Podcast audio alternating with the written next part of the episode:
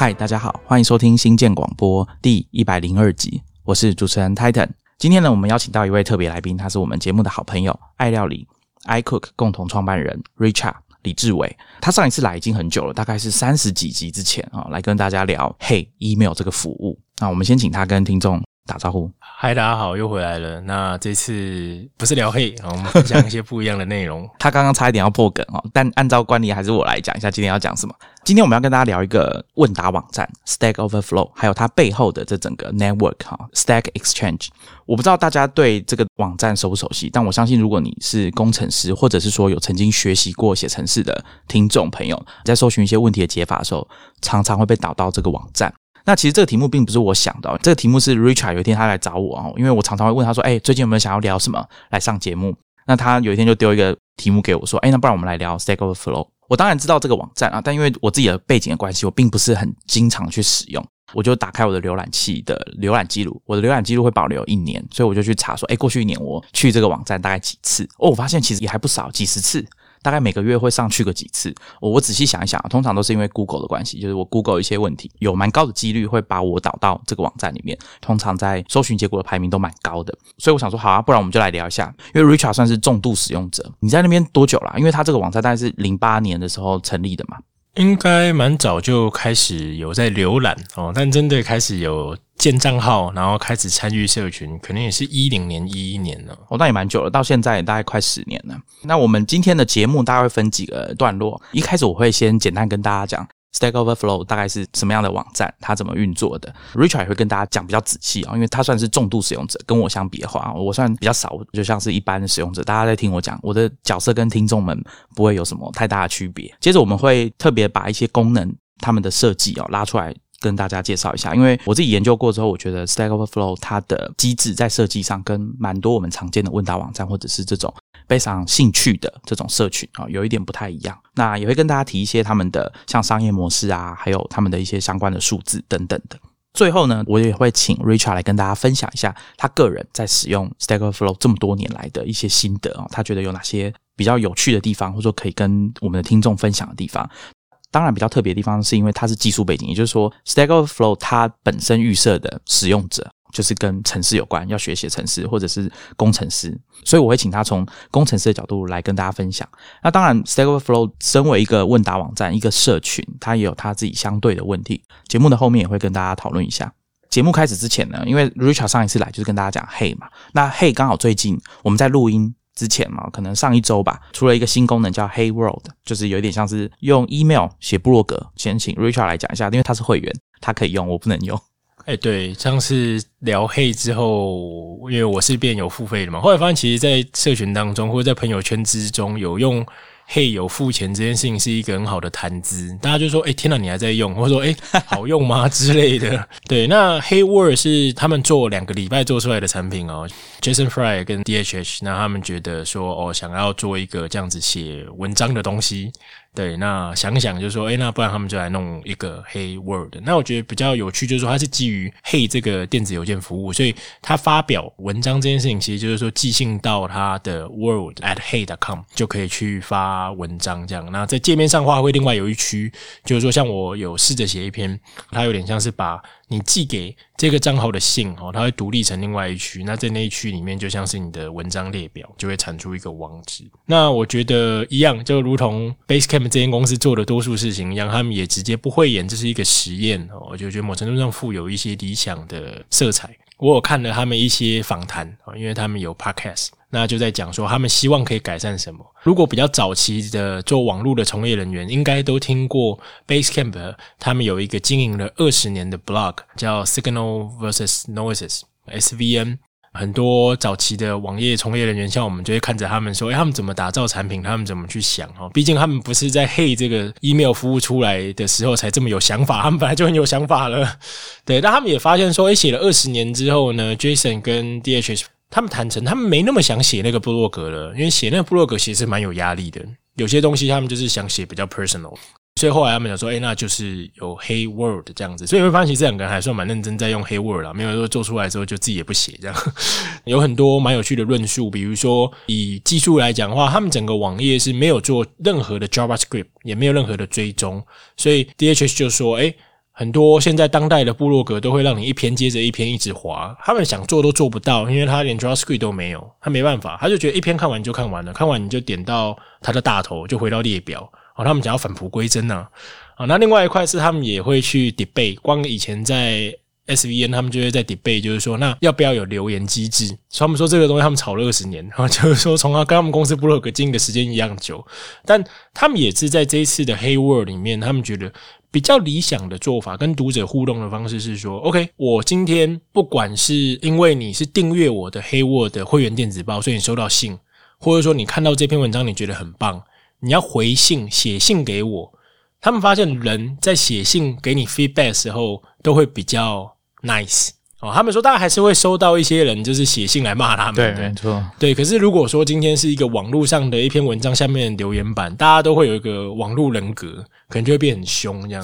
对，所以他们就觉得说，如果要比较有建设性的意见，其实哎，就不要用这样子开放的留言板。那是不是说，哎，大家就回信？去沟通这样子，就觉得诶蛮有趣的，就是如同以往，他们就蛮多不一样的想法。哦，但这个专案，他们就很坦白说，都还是实验性质的。我还没有在上面看到真的除了他们之外很认真在写的人呐。但觉得这就是一些时间吧，就跟现在会用黑的人，就是可能比较 follow 他们的理念。他们有一个地方可以让你搜寻文章吗？还是没有？没有，非常的简易。他们就说，黑 world 不是要做 platform，只是想要让你有一个地方可以发表、可以讲话。如果我没记错的话，以前有蛮多部落格，他们的发文机制好像也是可以用 email 去发文，对不对？对，这样讲，其实好像即便连 WordPress 等等的，对，应该应该是有都有资源。对，只是大家会不会这样做，或者这会不会是只是 optional？你可以这么做，还是说它是 the only way？你只能这样做？是因为 Hey World 它就是弄得很简单。那我记得我看到 DHH 在 Twitter 上面讲说，他们的网页。档案非常的小，占最大的是那张大头贴，好像整个网页就是十几 K，差不多就没了嘛。之前 Richard 在跟我们介绍 Hey.com 这个 email 服务的时候，其实也有提到说，他们在技术上面尽可能把前端 JavaScript 的东西减得很少，还是几乎没有。应该说，他们认为现在的网页做了很多很复杂的前端，其实并没有带给使用者太多价值。嗯，哦，他应该应该是这样讲。对，所以像诶，为什么部落格要有一堆无限滚动或是什么的？其实就是把内容呈现出来就好了。回到两千年，我会觉得 Basecamp 或是 Hey 他们就是想要做网络服务界的无印良品之类的吧。在推出 Hey World 没几天之后，他们又弄了几个比较我觉得像玩具的东西啊，你可以写信到，比如说。Drumfield 这个打鼓的 drum drumfield at hey dot com，或者是你寄到另外一个信箱叫做 poem at hey dot com，它就会回信给你一首诗，然后附上那一首诗的出处，或者是我刚刚讲的鼓的话，它就会给你一个连接，点开之后它就是一段鼓组的表演。我那时候就在想说，诶，他们到底为什么要做这件事情？因为他们汇集了大概十个这样子特别的 email，只要任何人写信过去，他就会回信给你，你不一定要是 hey dot com 的用户，所以。我那时候就问 Richard 说：“哎，我其实不知道为什么他们要做这个，他们是不是在测试一些新功能，还是怎么样？”然后 Richard 就说：“没有啊，说不定他们就觉得做这个蛮简单的，可以给大家玩一下。”对啊，感觉起来他们现在做这些东西就是佛放好玩。我觉得大家可以去试试看，我们会把链接放在 Show Notes，大家可以去看看，你会不会很快就收到重复的东西？那我猜应该是不会了。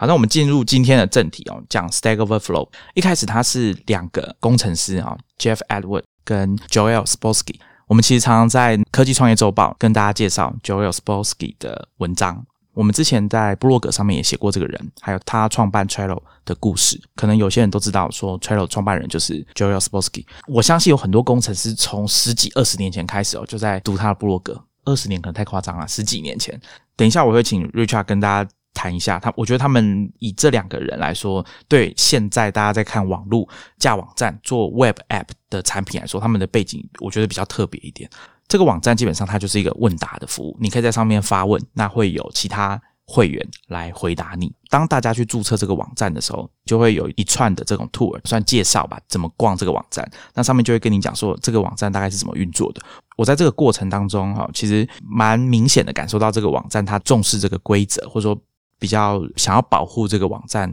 按照他们想要的这个机制来运作，他们的用心。这个网站大概是在二零零八年成立的。那那时候呢，包含网站的名字 Stack Overflow 都是两个创办人他们部落格读者票选出来的，还有包括 logo 啊，其实都是网站名称。后来去查了一下，就知道说哦，这其实是早期在写程式会遇到的一个有点像 bug 的东西，所以大家就选了这个东西当网站的名称。那表示说你就是遇到问题了，所以你要来这边找方法啊，寻求大家的协助。他们在二零零九年十一月的时候推出 Exchange Network。就是我刚刚跟大家解释的，Stack Overflow 它是一个独立的网站，但是它也是属于 Exchange Network 的一环。因为后来他们以这个问答的机制，产生了非常多的类似的网站，那每个网站的主题都不一样。查了一个数据，大概有超过一百七十个这样子的网站，包含一开始虽然是城市相关的，后来呢还慢慢延伸出语言学习，还有游戏啊等等相关的。大家可以想象。它有点像 Reddit 这样子，开始慢慢发展出各式各样不同的主题，但是都是以问答的形式。那只是说在上面最活跃的还是 Stack Overflow 这个网站。这个网站呢，他们陆续啊，大概在二零一零年的时候就开始获得投资。第一个领投的创投是 Union Square Ventures 啊，在东岸的是 Fred Wilson 他们的创投，投了六百万美元。接下来陆陆续续都还有。继续获得投资，一直到二零二零年，大概在七月的时候募到了一轮一轮的资金，八千五百万美元，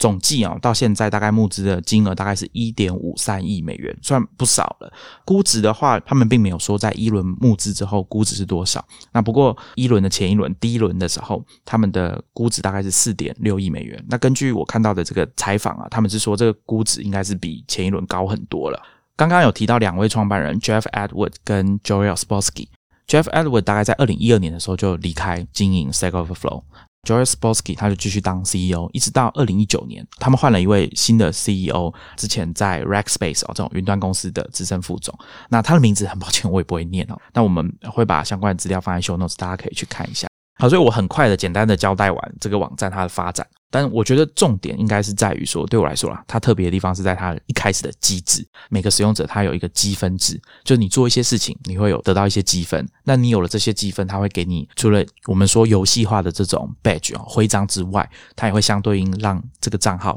可以做比较多的事情。我这个部分我觉得可以请 Richard 来跟大家讲一下，他们这个网站一开始是怎么运作的。我进去之后问了问题之后，会发生什么事情？我觉得就如同我们知道的这些问答网站一样，就是说一定会有人问一个问题。那在这个 Stack Overflow 上面的话，大多就是问城市的问题。那大家下面可以回答，回答之后可以票选最棒的答案。问题跟答案都可以票选。对对对对，因为可能问题很差。对，这这是很常见的问题很差。那当然这些问题被投票哦票选得分，得分你就会有积分。那积分算是整个社群的运作基础。像刚刚泰腾一直说我是资深使用者，我就觉得有点不好意思。因为如果以分数来讲的话，其实我不是很多分，但多数人就是只潜水、只阅读的话，那他可能就是零分。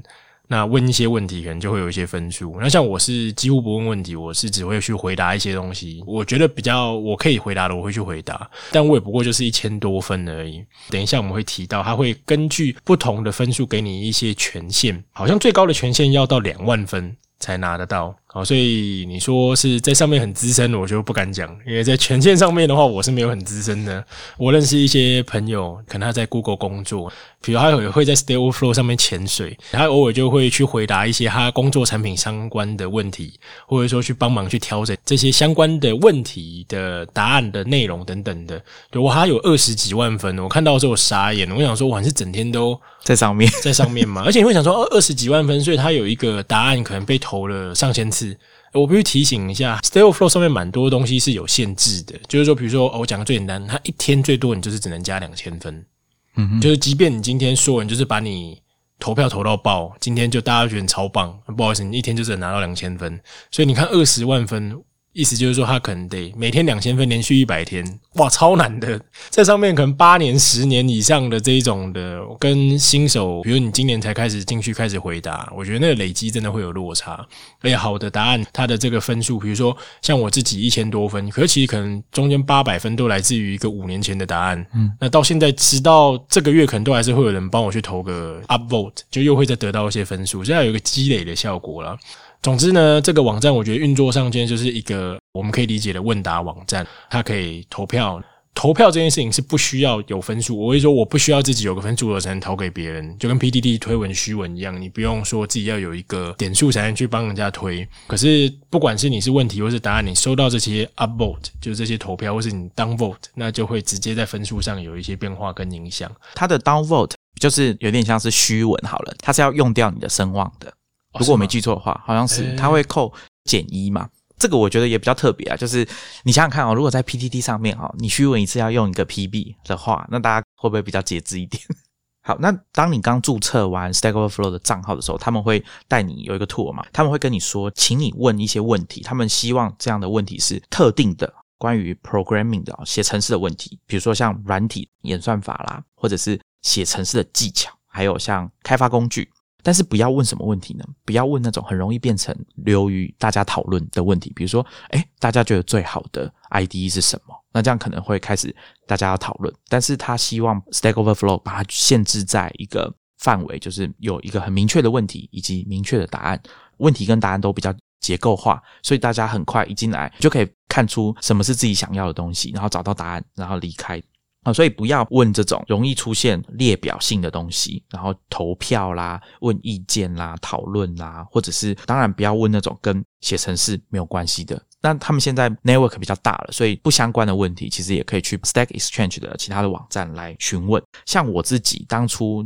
我去看我的浏览记录，为什么那么常去 Stack Exchange 的相关的网站，就是因为在上面看到很多像比如说 Mac 使用者会遇到的问题，或者是。我之前在用 Raspberry Pi，他们其实有一个相关的社群，我也被导去那边，因为那时候真的很瞎，什么都不会用，连怎么关机都不会。好，这个也要问。还有像学英文，我猜大家在 Google 英文文法的时候，或者说英文什么用词比较好，有蛮高的几率会被导到 Stack Exchange 的网站，跟英文学习、语言学习相关的。所以大家可以看出来说，他们是非常的重视问问题跟答案的品质，甚至刚刚 Richard 讲说，呃，你的声望啊，这个 reputation 累积到一定程度的时候，你是可以去编辑别人的文章的。这点我其实觉得蛮特别。他的编辑别人的 post 是说，今天你看到有一个人去问问题，你可以去改他的问题。那我觉得这件事情对大部分的社群网站，或者说这种提供编修的网站来说，可能比较特别，因为通常我们会觉得说，可以编辑的人应该是发问的人，只有他自己才可以编辑。那管理员要么就是隐藏这个贴文，或者是删掉这个贴文，但他们是可以让声望够的人去编辑这个问题。我就去随便找了一篇有被编辑过的，看看大家为什么问题要被修改。那其实有一些比较基本的，比如说像我们在发问的时候，有些人他可能把软体的名称。或者是版本根本就讲错了。我们知道产品的命名有些时候就是比较复杂一点，难免有些人在发问的时候就会讲错。可是这时候就会有人来做出修正，因为你一旦把软体的名称或者是版本号打错，那这样其他人想要 Google 或者是找这个问题的人，可能也会因此找不到，所以他们就会去修改。那当然会有留下修改记录。听众如果点进去看的话，你就会看到一个我们讲写程式的算什么 diff 嘛，D I F F，修改掉的东西，用红色的框框把它标记起来，然后绿色就是修改的人新加入的内容，所以你可以很明确的知道说原本的贴文长什么样子，那后来被做了哪些修正，所以我想这也算是蛮公开透明的。我觉得这个是蛮好的。另外一个优点当然就是把问题稍微再整理一下，在有经验的工程师的协助，把你的问题修改的比较结构化一些。那当然答案的部分也是一样的。所以这个东西对搜寻引擎其实蛮有帮助的。呃，我相信听众在 Google 的时候，应该有些搜寻结果都会直接把答案条列式的方式直接修在搜寻结果的第一排。这个东西就是因为如果网站里面有先做了这些事情，那 Google 搜寻引擎就会直接解析这些。内容啊，那这样对大家在使用上面会蛮有帮助的。那另外一方面，当然就是改错字啊什么的，这个我比较没有看到，但我觉得这是一个它在机制设计上比较特别的地方。其实我觉得 Stack Overflow 代表的是一种感觉，有时候我参与这个社群的感觉是觉得还蛮感动的。就像 Titan 说的，大家可能会去做一些编修跟调整，其实我自己也会，有时候可能他比如说产品名称写错了，版本写错了。哦，甚至有时候就是英文，你知道有些人写字就是大小写不分，空白当逗号啊，真的是很痛苦。一些在社群上面比较常参加的人，像我可能就会去 edit 他，就是说，哎，不评价他的问题好坏，可是我觉得你这个 format 是不对的。好像 Stay o f Flow 也会跟你讲说，哎，你在上面问问题就问问题，你不用跟大家打招呼说，哎，Hello，我是 Richard，我今天问个问题，怎样怎样，然后 Best regards，谢谢大家，不用。他就说你就直接把问题丢出来。所以像我们看到这个，可能就想说，那把他的这些赘字去掉，比如说他的城市码可能会贴一个 sample 上来说，诶，这个东西有问题，然后 format 不是很好，我们可以帮他改一下。但我本身没有想回答他这个问题，我就只是觉得说，你这个东西要有价值，你东西要是对的。但很多人，因为我自己也做呃网站相关开发，那有些人做 SEO，我就会问说，哇，为什么 Stack Overflow 的 SEO 的排名都非常好？那大家一定要记得，就是说 Google 的 mission 是要把广告做好，而不是是要让资讯可以被全世界搜寻得到。哦，所以说在这样子的前提之下，Stack Overflow 的社群所做出来的内容，哦，每一个对应的城市问题可能会有一个答案。那还有一些机制确保这个问题是好的，这样子的东西本身就是一个有价值的内容。Google 会一直调整演算法，让有价值的内容可以浮现在它的这个搜寻者的面前嘛？那所以说，他当然就会得到一个很好的 ranking。到包含刚 Titan 讲的，啊，在 SEO 里面，我们讲到结构化资料，怎么样子让 Google 的使用者不用点进。网页就可以先大概看到说，哦，这是一个问答，然后有哪些是所谓的 best answer 最佳的答案等等的这些东西。其实我自己认为，Google 的 PM 在开发的时候，甚至就是以 Stack Overflow 的这个例子啊去做出发，然后去做相关的设计，然后让网站也就是 Stack Overflow 去 adapt 对应的这个结构化资料。所以我觉得算是在当代网站基石上面往 Web 二点零。讲现在讲 Web 二点零很土气啊，但是讲 Web 二点零的这个里面算是一个很好的典范。我也常讲一个笑话嘛，怎么样子让工程师没办法工作，就是连不上 GitHub 或是连不上 Stack Overflow。对啊，有一些工程师会自己开玩笑嘛，就说啊，我们现在怎么写程式，就就 Google 啊啊，Stack Overflow 剪下贴上。Command C 跟 Command V 永远都是磨损最严重的几个按键，这样子。我们继续往下之前，我想先问一下 Richard，你以前在还没有用 Stack Overflow 之前，或者说你还不知道有这个网站之前，你写程式遇到问题，你都怎么办？你都去哪里发问，或者说你找谁求助？其实当然一定还是会先 Google 嘛，Google 毕竟出现了这么久，但老实说，上面就没有一个好的结果。不能说诶之前就没有社群，其实也是会有，像 BBS 啊。也是存在很久嘛，那国外有 mailing group 嘛，其实到现在还是很多人会用 mailing group，可是因为它终究缺乏了一种有点结构的机制，比如说，你觉得这个回答超棒，mailing group 里面有人 reply，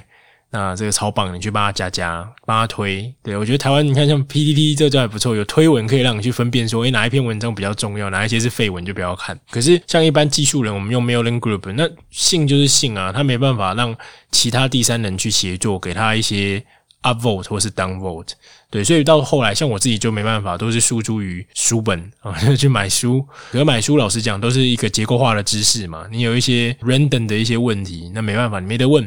所以 Stable Flow 出来，我觉得会大受欢迎，是真的市场上是有这个空缺，且城市问题大多是可以有标准答案的。哦，你说写程式问题大部分有标准答案是吧？呃，又或者说 Stable Flow 上面只让你问有标准答案的问题，有答案啦，因为他们就不想讨论嘛，就是希望不要让这个回答问题变成讨论。那今天 Google 到这个问题进来之后，发现哎，其实没有答案，可是有一大串的讨论，可能对那个想要很急着要找到答案的人来说，可能没什么太大的帮助。总不能上面总是一堆这种论战，比如说 Ruby on Rails 在二零二一还有前途吗？这一种哇，那下面就是吵半天呢。我想听众应该可以体会说。什么样的问题最可以让工程师吵架？我想刚刚 Richard 讲这应该是其中一种。所以 Richard，你觉得 Stack Overflow 它解决你找标准答案，或者说某一种只有你自己，或者说至少书本里面没有的问题的时候，它可以给你一个很好的算解决你问题的网站嘛？Stack Overflow 对你来说还有哪些优点？我觉得 Stack Overflow 有我时常在用它的时候，我会有一种想法是，它这个社群汇集了非常多的人，那想要。去把所有这样子城市，或是说相关主题的一些问答类的东西，去把它做到最好。这最好包含说题目要是最好的，这问题有没有很精准的去描述一件事情？好像打个比方，我那时候在上面有回答过一个问题，是针对 Rails 特定某个版本的一个处理资料的方法有一个解答。后来因为这个是我很早就有回答，那就有拿到不少分数嘛。哎，我发现。在这几年当中啊，那个问题持续的被修改。你会说，哎，这不就是个很简单问题？没有，他会去修改说，哎，这个问题其实是 specific 是 Rails 哪几个版本的？因为可能不同版本之间其实答案就不太一样嘛。对，那他们就会去 friend 说，哦，OK，那现在这个问题可能在三年前问的，那那时候的最佳答案跟这个问题其实都是在问那个版本的，那会有一个新的问题。这种就是说它其实是不同的东西，它要把它拆开来。那反之，有时候蛮常会看到，就是说，诶，他问了一个问题，但大家很快就意识到说，诶，这个问题其实是在别的地方有回答过，或是有一个很类似的问题，那他们就会去 mark 说，诶，这是 duplication。我觉得 Stack Overflow 最特别的地方就是说，它整个社群营造成对于每一个城市相关的问题跟答案，他们希望可以去 polish，想办法让这每一个问题跟答案做到是最棒的。答案的话，我觉得其实是蛮常见的嘛，它可能会有人投赞啊、推或是虚嘛，那可能会选所谓的最佳解答。啊，那类似会有这些的机制，我觉得是蛮常见的。其实雅虎奇摩知识家也可以啊，很多我们传统的问答网站都有。可是我自己会觉得比较感动，我会觉得这个社群真的是蛮特别，是对于问题的品质啊，也是非常的在乎。老实讲，有时候大家会觉得他就在乎的有点病态，导致于对新手也不是很友善。比方说，很长你会问一个问题，那他们就会说：“诶 n o t a question。”那他什么叫做是一个 question？你就想说。哎，那我就问说，哎，在二零二一年，我还想要去学 jQuery 会不会过时？我就觉得这是个问题啊，啊，他们觉得不行，这问题很容易引战，所以这不是个问题。那又或者说，哎，我想问说，怎么样去设定一个 Python 的环境？啊，我就真的遇到这个问题，我我在 Stack Overflow 上面找就找不到，哎，就很快人家就会出来标说，哦，没有这个东西，其实是在另外一个问题上面回答过了。说真的，有时候，但我也会觉得有点极端，因为可能这个人问的问题就真的是不太一样。比如说，诶，他问说怎么在 Apple 的 Mac 上面设定环境？可是他就是用 M1 的，那你怎么会知道说 M1 是不是真的有一些不一样的地方？你不知道。可是那边的 community 就是，诶，先 mark duplicate，那真的不行，再把它 reduplicate 出来，有好有坏。所以说，我会说 s t a l l Flow 真的跟其他问答网站很不一样的是，它对于问题的品质的坚持，到甚至说它可以接受，也不止接受，它是很大量的会去所谓的关问题。就你有一个问题出来，甚至还没机会被回答，哎，就就被关掉，对，就被社群把它关掉了，就说，哎，这是一个不好的问题。我觉得也因为这样子，它在品质上的过滤，所以导致于就像前面讲的，哎，为什么 Google 也好，或是说这些网站也好，我们作为一个使用者也好，我们会觉得说，哎，Stable Flow 上面的内容是很有品质的。那原因就是因为在整个社群上面，不管是在答案。好，那进一步到问题，好，你可以确保说，诶，你会在上面看到，且这个问题讲白了，啦，他可以在上面活超过一个月的，大概问题本身都不会有太大问题。好老实哦，好 meta，哦对，就是因为有些真的是问题，其实就是不是一个很精准的问题，它可能一的是太开放的问题，或者说它描述这问题是，诶，是因为他自己的城市有一些状况，这不是一个广泛性会遇到的。那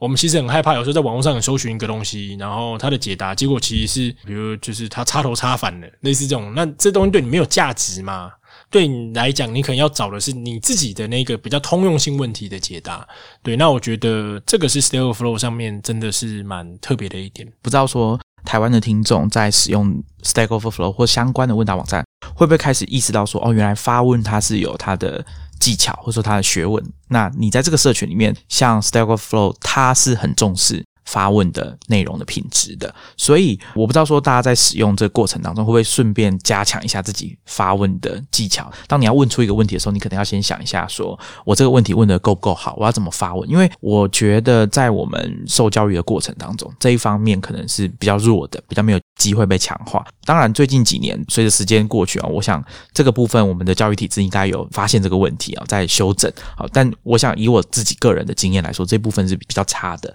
但是像 Stack Overflow 这样的网站，他们透过网站的机制，好像刚刚 Richard 讲的会关问题哦。我觉得这个东西可能在 PTT 上面哦，大家比较没有机会看到这个状况，通常可能会被虚啦，好说啊，这个已经被虚过，你都不爬文，好像这样子。但是 Richard 讲的是比较极端哦，直接就被关掉。那直接这个问题就没有机会让大家看到这样，或者是刚刚 Richard 可能也有提到，大家在看到这个问题的解答的时候，有人会标记说这个解答是针对某一个版本，像我就有时候会在上面看到大家会上面标记用那个惊叹号危险的这种标志的 emoji 哦，跟大家讲说这其实是五年前某一个软体的版本的解答，它可能不适用现在这个版本。好像刚刚 Richard 也有讲到，以 Mac 来说好了，有 Intel 晶片的跟现在 M1 的。版本，那可能会遇到一些不一样的问题。所以我觉得大家在找这个解答的时候，应该也要注意这件事情，就是说这个解答看起来可能是你要的没有错，但是你可能要再注意看一下其他使用者的警告或者是标记，说这东西可能不适用。因为软体这个东西，它的确是有可能经过一个版本之后就差很多。像我印象很深刻，以前在用 Sketch，设计师常在用的画 UI、画 Wireframe 会用到，算是设计的软体吧。以前他们除了正式版稳定版本之外，有一个是 Beta 版。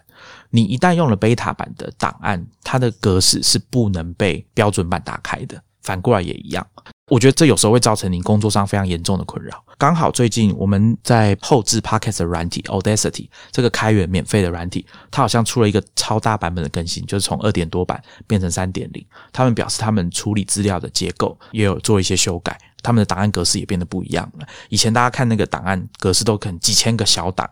那他们现在希望说提升效能，所以把这个小档的这个状况嘛稍微调整一下，变成档案没有那么多，大家在后置编辑你的档案的时候，可能会觉得速度稍微有一些提升。所以我觉得这像这种小细节，可能就是我们在处理软体的问题，或者说跟电脑相关的问题的时候需要注意的。它可能不是像一个就是数学解答这样子，它可能就是一个不会随着时间而改变的答案。但其实以软体来说，可能是会的。其实我觉得这是一个蛮有趣的问题，就是说。大灾问呐，是不是说我们亚洲人就比较不会发问，不敢发问？但没关系，在 Stack Overflow 上面你可以重新受教育，因为你真的是问一个不好的问题，你很快就会去被各种编辑跟修改。对，那参与这个社群的过程中，因为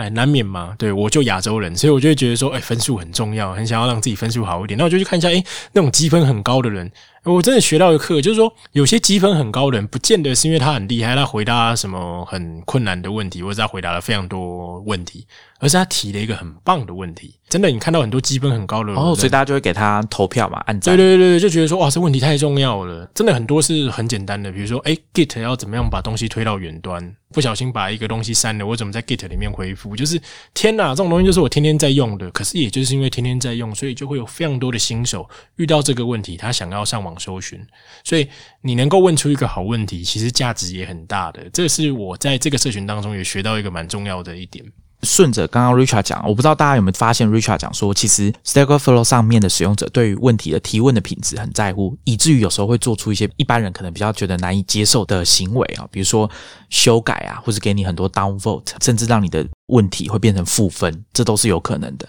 或者是直接在回答的时候跟你说这个问题已经被回答过了等等的。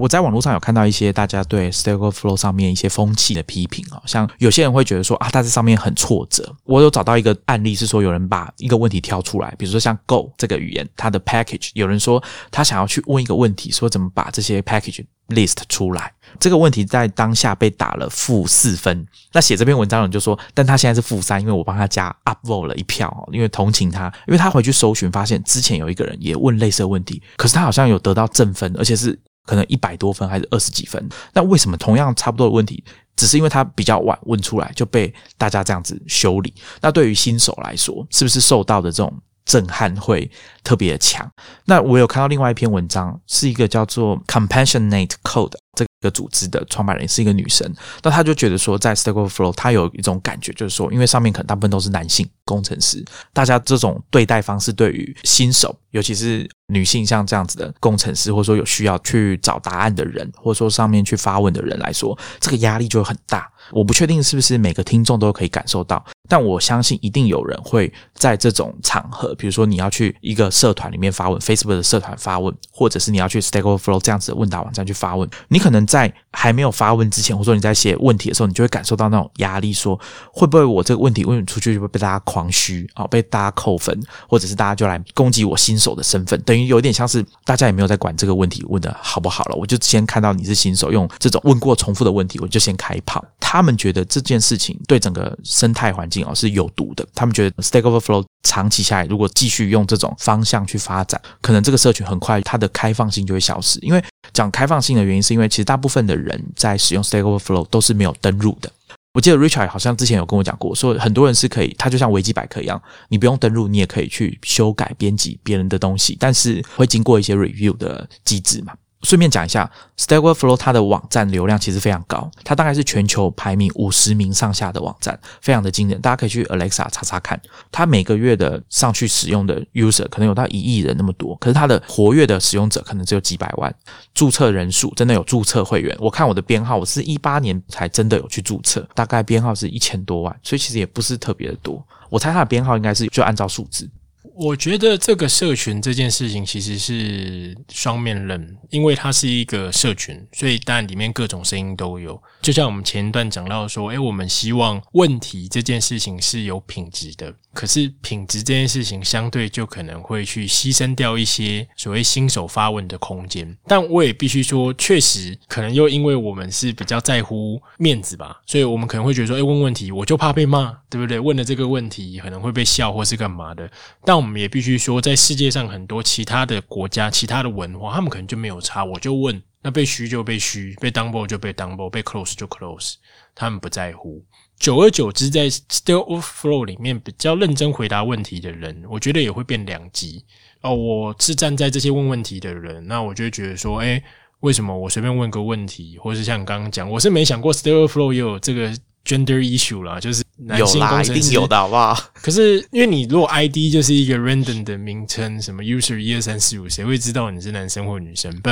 我是说。站在发问者的角度来讲，就觉得啊，为什么他这样问也要被骂？可是如果你站在是管理社群的角度，或者你常常在去 editing 这些问题跟答案，你想办法把这边的品质控制好的情况下，你确实可能会因为有人一直丢一些品质不好的问题进来而感到生气。或是你会是比较防卫性的，呃，我也可以跟大家说，当你积分到达五百分的时候，你就会有一个可以 review 的权限，其中就有一个 review 的 Q，因为它有很多 Q 可以去 review 啊。那可能有些是说，哎，这个是 machine learning 判断出来说这个可能是有问题的问题，那那你可能要先去看。那像还有一个蛮有趣的 Q 是。这个问题可能已经发布了一年，但是现在忽然有人回这个问题，那他们就会觉得说，诶，这个很有可能是 spam，就是是垃圾，或者是说有一些风险在，所以有一个 Q 是专门在 review 这个的。那讲这个原因是什么？因为有一个 Q 是专门 review 第一次问问题的人哦，所以他们确实对于这个所谓的 newcomer 新人来说。不能说友善不友善，但一定是放大检视的。就如何让这些人可以比较在这个社群里面 play nicely 啊，我觉得是蛮重要的。但为什么会发展成这样子？其实我也必须说，我看到另外一个现象是，我自己是还蛮喜欢开源社群的嘛。在之前来新建广播的集数上面也提到了一些开源相关的议题。那我现在也看到蛮多开源社群会有一个现象，我很直说，就是他们把他们的。开源社群的社群，比如说用 Ruby on Rails 好了。那你用 Ruby on Rails 的时候，如果你遇到问题，你会想问谁？很多人第一步就觉得说，那我可能想去问 DHH 啊，DHH 绝对不会理你。那你就想说，哎，那我去 GitHub 上的 Ruby on Rails 的这个城市码的地方的这个 issue 去问问题行不行？不好意思，那也不是一个对的地方。原因就那是讨论 Ruby on Rails 本身这个框架的开发，并不是说你作为这个开源软体的使用者遇到问题了，你该去的地方。好，那我现在就看到蛮多这些开源的软体，它就是在开源软体的那边的 GitHub issue 会跟你讲说，如果是使用上的问题，请你去 Stack Overflow。那我觉得这就有点像是。大家互相很坦白讲，就是踢皮球嘛，一定是会有新手菜鸟。诶，他如果让 Rose 就是跑都跑不起来，他就想问呢。哦，你是说新手有一种被踢皮球的感觉，是不是？不能说新手会感受到这件事情，但确实，今天我就是一个新手，我第一次用某某开源软体，那我有问题，好，作者不会理我，OK fine。那我去 GitHub 上面，诶，这不是一个问使用问题的地方，那他就会说，诶，那你去 Stack Overflow 上面问。好，所以我们讲说这些问题在 Stack Overflow 上会 mark as close，closing 你的这个问题，但它很有可能它在 GitHub 上已经被 close 过一次了，GitHub 上就被 close，然后跟他讲说，哦，你这个问题要去 Stack Overflow 问，然后他再去 Stack Overflow 问，假设他在 GitHub 上面问的品质就很差，你怎么会觉得他到 Stack Overflow 上问品质就会好？我作为这个 Overflow 社群的人，我老实说，我难免会有一种觉得说，我被丢，就一路被丢东西过来啊，你们就反正所有东西都到 Stack Overflow 就好了，就是你们这些明明。可能真的是开源软体的问题，你们不去好好处理，反正只要有人问问题，使用上的问题，你通通都跟他讲说，你去 Server Flow 上面问。我觉得看怎么去思考。那我确实可以理解，也可以同理，就是说社群当中，Stack Overflow 社群当中一定会有一派人就觉得说不行，所以说他们对于这个所谓 newcomer 的问题的品质就会特别在意。反之，对于这些新手来讲，他就觉得哇很有压力。我觉得这件事情有一点在本质上难被解决，因为我知道有些人去问问题，他一定是问作业的问题啊，就是比如说城市作业，或者说他在学校的作业，有一些状况是他工作上遇到。这两件事通常有时效性，那来问的人可能都是已经想尽办法了，找不到，所以赶快来问。那他可能会比较着急，或者说他很期望说可以赶快得到答案，不然他会倒大霉。我们不能排除说有些人可能连想都没想就直接来问了嘛。那有些人是这样，所以这些问题送到老手面前的时候，他们的态度可能就不是可以满足这些来发问的人想要得到的答案，因为。对他们来说，可能就会觉得说：“哎，这是你的作业，我们干嘛免费帮你回答这些问题？而且这东西可能对大家其他人没有什么特别的帮助。”再来是工作上，可能有一些人会觉得说：“啊，我就是要解决我工作上的问题啊，我赶快来问问题。”大家可能会觉得说：“你的工作是有领薪水的，我们来帮你回答这个问题，好像怪怪的。”我不知道说上面是不是会有这些状况。我自己是觉得，像这几种类型的问题在上面，Stable Flow 可能它会偶尔会引发一些问题。刚刚 Richard 好像问我一个问题，说：“那 Titan，你觉得 Stack Overflow 上面可不可以问作业，问回家作业？”那我其实一开始我直觉说应该不行吧，以我这个对 Stack Overflow 粗浅的了解，我我觉得可能大家会分辨出来。这个部分我等下再跟大家讲。我先请 Richard 来讲一下，说他觉得作业到底可不可以在上面发问，或者说到底应不应该在上面被回答。与其说问我觉得作业该不该在上面回答，我都是比较 open minded 啊。那社群上面其实确实，至少以现在的 Stable Flow 的社群来说，我觉得对于作业的回答这件事情，反应也是两种都有。有些人觉得 OK，有些人觉得不 OK，可是就看你怎么想嘛。如果说今天他是为了交作业，他才把。这个问题丢上来，然后希望大家帮他写。Crowdsourcing，对，那那这当然是一种比较不正面的说法。诶，可是如果是他自己已经写过了，甚至已经改完了，大家就觉得老师帮他改的不太对，他要丢上来再跟大家讨论，或他想要再深究有没有更好的写法。因为那这里好像又很正面啊，但是我们很难去区分这两者。所以 Stack Overflow 对于作业这件事情行不行的答案就是都可以。你觉得行你就回答，你觉得不行就不要回答。关键是你能不能够去问这个作者说，你这是不是个作业？Sale Flow 的社群现在普遍也是觉得说，OK，你可以问，但就是 politely，你有点礼貌问，不要说就是去吵架，你就不要把作业丢上来之类的。好，那我觉得工作的问题也是类似一样啦。那讲白了，现在大家写成是管你是学生或是干嘛，最终可能就是要以此为生嘛。那你遇到问题，你说或多或少都是跟你工作有关，只是说你是不是直接把工作上一个 project 丢上来，这是另外一件事，但不太可能啊。工作上 project 大概很难是一个可以被切成那么碎，然后丢成一堆小问题上来，不太可能。不过讲到这，就有一个趣闻可以分享。工程师的听众的话，你就知道飞速的开发语言呢，最早是 PHP。那后来因为 PHP 他们觉得不服使用哦，他们觉得我没有这么说，所以说他们就改了一个版本叫做 Hack 魔改的 PHP，魔改 PHP 哦，叫 Hack。后来也是变成是一个开源的程式语言呐，那跟 PHP 很像，但又有一点点语法上的差异啊。然后那时候当 Hack 推出之后，就有人发现说，哎，其实 Hack 公布之前，在 Stack Overflow 上面就有人问过 Hack 的问题，只是他没有说这个是 Hack 的 language。所以说，当时还有一些可能是社群的编辑或是这些人就会说，哎，奇怪，你来问这 PHP 的问题，可是你付的这程式码长得怪怪的。看起来就是没办法跑起来的东西，对。那直到 Hack 公布之后，大家才知道说：“我靠，原来那个东西是那时候的飞速工程师可能他在工作上遇到的问题，然后就把那个东西丢上来。”对，所以你说，你看，即便连飞速工程师真的蛮蛮有趣，都会做这件事情了，对不对？那这到底是对或错呢？其实当时大家的讨论只是说：“哇，他怎么会就这样把公司内部还不能公开的东西就丢出来？”对，很显然还不能公开嘛。是，然后搞得大家还以为说他的语法有问题，但实际上好像也没什么人谴责说，哎，你怎么把这个问题丢出来？就说，哎，好像有工作上伦理的问题，好像不是往这个方向去想的。关于这个在。社群上面提问这件事情哦，我们科技创业周报之前有推荐过大家一篇文章，Writing the Perfect Question 啊，它是一个工程师叫做 John Skate 他的 Coding Blog 的一篇文章，他在跟大家讲说怎么样去写一个很完美的问题，你要怎么发问？简单来说就是这样。当然，在讲到这一类的议题的时候，我们也会提到另外一份文件哦，是蛮有名的 Hacker Eric Raymond 他写的文件的名字叫做 How to Ask Questions the Smart Way。大家去搜寻，会在 GitHub 上面看到一个中文的翻译版，叫做“提问的智慧”。我们会把链接放在 Show Notes，大家可以去看。我觉得这个东西不是只有适用在写程式而已，它里面讲到很多观念。当大家在各大论坛发问，哪怕今天只是你在问一个使用电脑上面的问题，你的 iOS、你的 iPhone 使用上面有问题，你的耳机使用上面有问题，你家的电视、电冰箱使用有问题，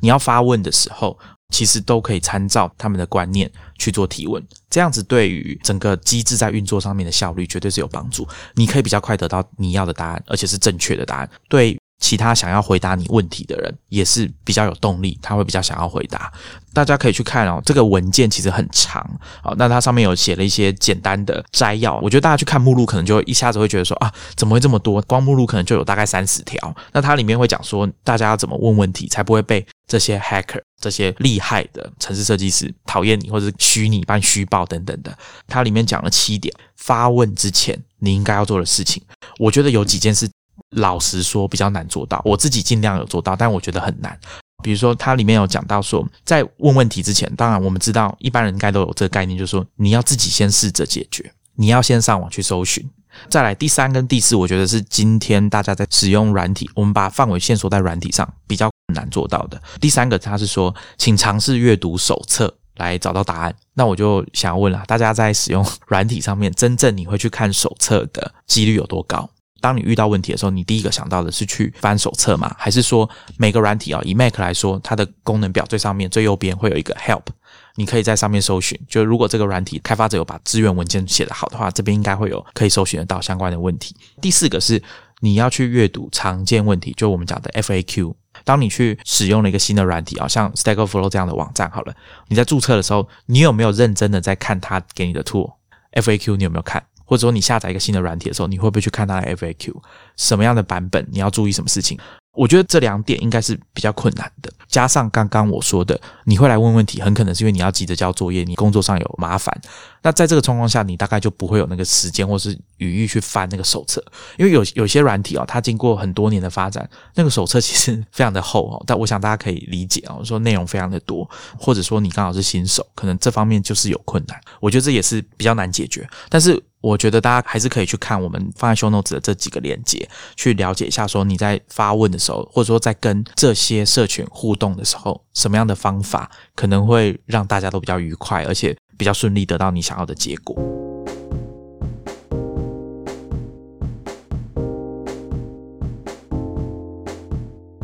最后，当然我还是要请 Richard 来给大家一些建议，说你今天想要用 Stack Overflow，或者说你想要在上面发问，有什么事情是你觉得你前面没有讲到，你还是要提醒一下大家的，或者是在心态上面是不是要脸皮厚一点，没关系。其实我觉得，就是整个脉络上，我刚刚一直在鼓吹，就是说，Stack Overflow，其实你就想它是一个群众的智慧。自己还蛮喜欢有一种说法，大家都知道维基百科是一个理想中的国度啊，其实也没有啦，里面上面也常常吵架比战之类的。对啊，对，但确实在城市设计，或是说这样子比较一个专业性主题上面啊，透过一些机制上的增加。哦，我觉得 Stack Overflow 某程度上，它是一个群众智慧的展现，很像是 Wikipedia 当 Right 讲当 Right 有点太沉重，就是说好像是 Wikipedia 做不好。我觉得比较多是因为在这样子的城市相关的主题上面，比较容易可以有共识的产生，很多东西是更容易找到一个中立跟客观的答案。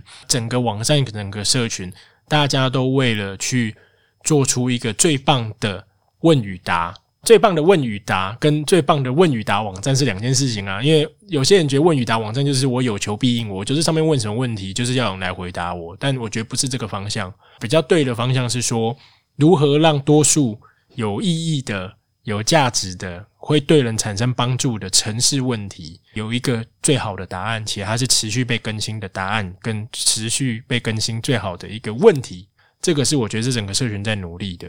好，所以基于这个脉络，你就可以去在发问的时候，或是在回答的时候，就可以想到很多的点。打个比方，像刚刚有提到的，因为这个地方就是要直接是最棒的问跟最棒的答，所以你不太需要去讲说，哎，嗨，大家好，怎么样怎么样？哦，我怎么样怎么样？讲，就你不用太多的赘字，或是觉得过于谦虚。如果这个问题本身是很 meaningful 的，啊，就像我说的，怎么样子把 Git 的这个城市码推到远端，你会觉得说哇，这问题超弱的，也有人问。可是这问题本身就是一个很 solid、很需要被解决的一个问题，真的它简单如标题这样子，其实就已经很有代表性，因为就是大家会遇到的问题。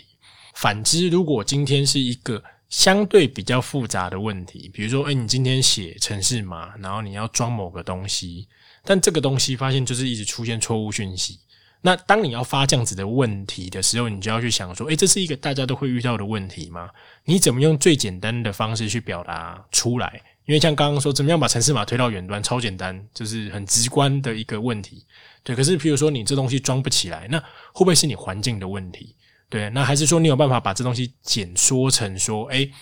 今天我在比如说 Apple M1 的这个 Apple Silicon 的这个 Mac 上，我要去跑特定的某个东西，然后是你的 Out of Box 全新的机器，然后你执行了某个指令，啊，就会遇到怎么样子的问题，怎么去 set up 啊？那像这样就会是一个更 specific，因为可能别人也会是需要 set up，他可能是买了新的 M1 Mac 回来嘛，那他也会遇到这个问题，那他基本上可以完全确定说你的问题就是他的问题。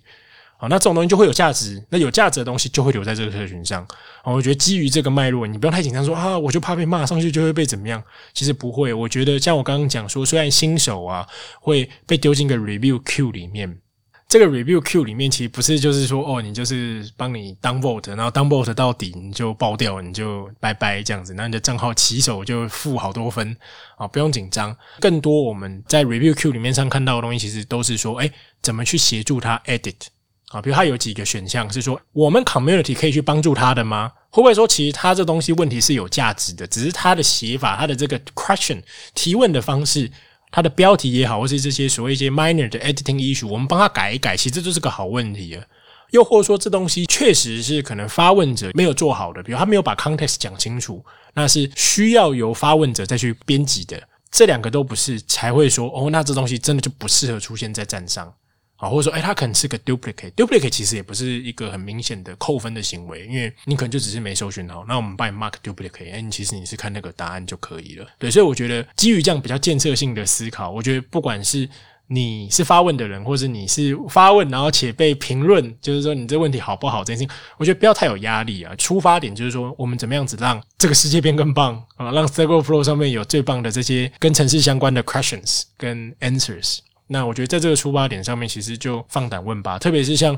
最近，我就觉得会有很多比较呃好的品质的问题，像呃我自己做广告嘛，那 iOS 十四 IDFA，最近就有很多新的问题，说那啊这 IDFA 啊要同意视窗啊，要怎么呼叫，这些都是很好的问题啊。因为确实你可以想象到，整个社群现在才一起在碰这些新的东西，光是怎么样子呼叫出我们叫 ATT 啊，就是它那个 App Tracking 的 Transparency 的那个同意视窗。怎么呼叫？那呼叫如果都一直得到拒绝，会不会是因为系统上面有什么设定要去调整？这都是一个全世界的 iOS 开发者都会需要的问题跟答案嘛？对，那我觉得像这都是很好的机会。那或是像 M1，很多东西就是装不起来，跑不起来，那你就可以问啊。我觉得这没有问题，因为这确实是一个你现在问的可不？诶，接下来两三年新的 Mac 一定都会是 M1 的，那后面的人就可以因为前人种树，后人乘凉吗？对，所以基于这个出发点，我觉得就都不会有问题。echo 一下刚刚 Richard 讲其中一件事情啊，就是你在描述问题的时候，其实 Eric Raymond 写的那个文件，他有给大家一个建议，我觉得蛮不错的。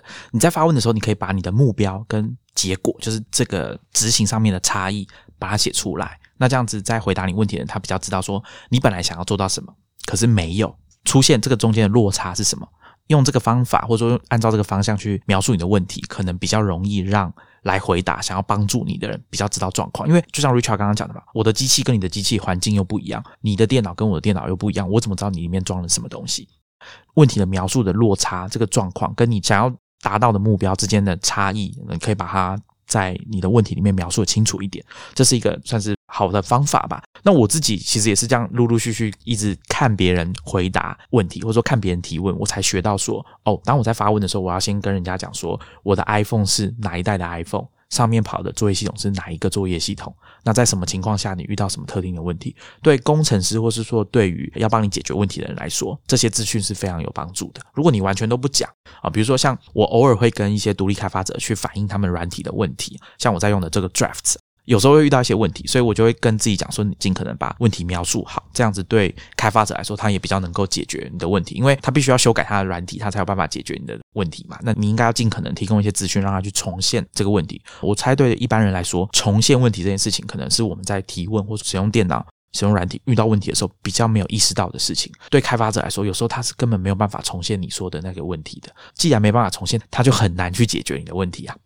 讲到这边，我觉得 Stack Overflow 它就是一个社群，一个问答网站建构起来的。如果讲 Stack Overflow，当然是关于写程式的问答的社群。那以 Stack Exchange 啊这个 network 这个网站的集合，大概一百七十几个网站啊，这样子来说，它就是一个社群。我之前在我们的节目里面，我应该有不止一次啊，就是讲过说啊，这种找到问题的答案，或者是说找到一群愿意支援你的人，在网络上面，可能几乎就是无偿的支援你的人，或者说你找到知音好了，像 Reddit。Discord，或者是刚刚前面介绍过 Stack Overflow 的其中一个共同创办人 Jeff Edward，他二零一二年离开之后，他去做了一个开源的论坛架设的产品，叫 Discourse。我觉得大家可能在无意中哦，你在使用的软体或者你在使用的服务，他们的 Forum 然后他们的论坛就是用 Discourse 架设的。那或者是比较常见的，像 Facebook 的社团啦，或者是 PTT，甚至现在有越来越多的 Telegram 的群组或者是 Line 的群组，我相信很多有可能买股票投资的人，哦都会加入这些群组。我觉得这些社群，它其实维系上是需要仰赖很多有热忱的人。我们先不讲那种很明确利益导向的，比如说我就是被害了过来管理这个社群的 manager 好了，我是有领薪水的。除了这个之外啊，其实大家可以理解，在 Stack Overflow 上面大部分去回答问题的人，他们都不是这家公司的员工啊，他们就只是想要贡献他们的心力在这个社群里面的人。我觉得维持这个社群，因为这个社群是很困难的。它的挑战其实常常都不是在于功能面，就是说啊，这个网站的功能是不是少了什么？我觉得好像不是这个，比较都是在这个人的部分。那当然有一些例外啊，像比如说 PTT，它是一个非商业性的。网站，它在功能面上可能先天就是比较劣势一点啊，它的它的进步或者说它的反应是比较慢一点的，它在处理一些问题上面有一些是真的是跟技术有关，它没有办法处理的。但除此之外，我觉得人呢好像是比较关键嘛，或者说这个社区它怎么 moderate，我觉得这几年这件事情啊，我我有一种感觉是它应该会是经常会需要被提出来讨论的。我我们今天讲的这些社群都还只是问答 content 一点而已。最近有看到 Ben Thompson 有一篇文章，他在讲 moderator，他把这个问题的层级提高到更高。像大家可能没有想过说，Stripe 金流网站，它怎么会跟 moderator 有关系？它怎么会跟社群管理有关？有关啊，因为他今天如果作为一个金流，他不想再服务你这个网站的时候，你就会遇到大麻烦。大家也可以想说，它是一个管理，或者是牵涉到我们讲说社群在管理好了的主持这件事情，会有相关的议题。我觉得这个是蛮有趣的。我觉得真的在所谓的 moderation 这件事情上面无所不在。像刚刚讲 Stripe 还算更好懂的，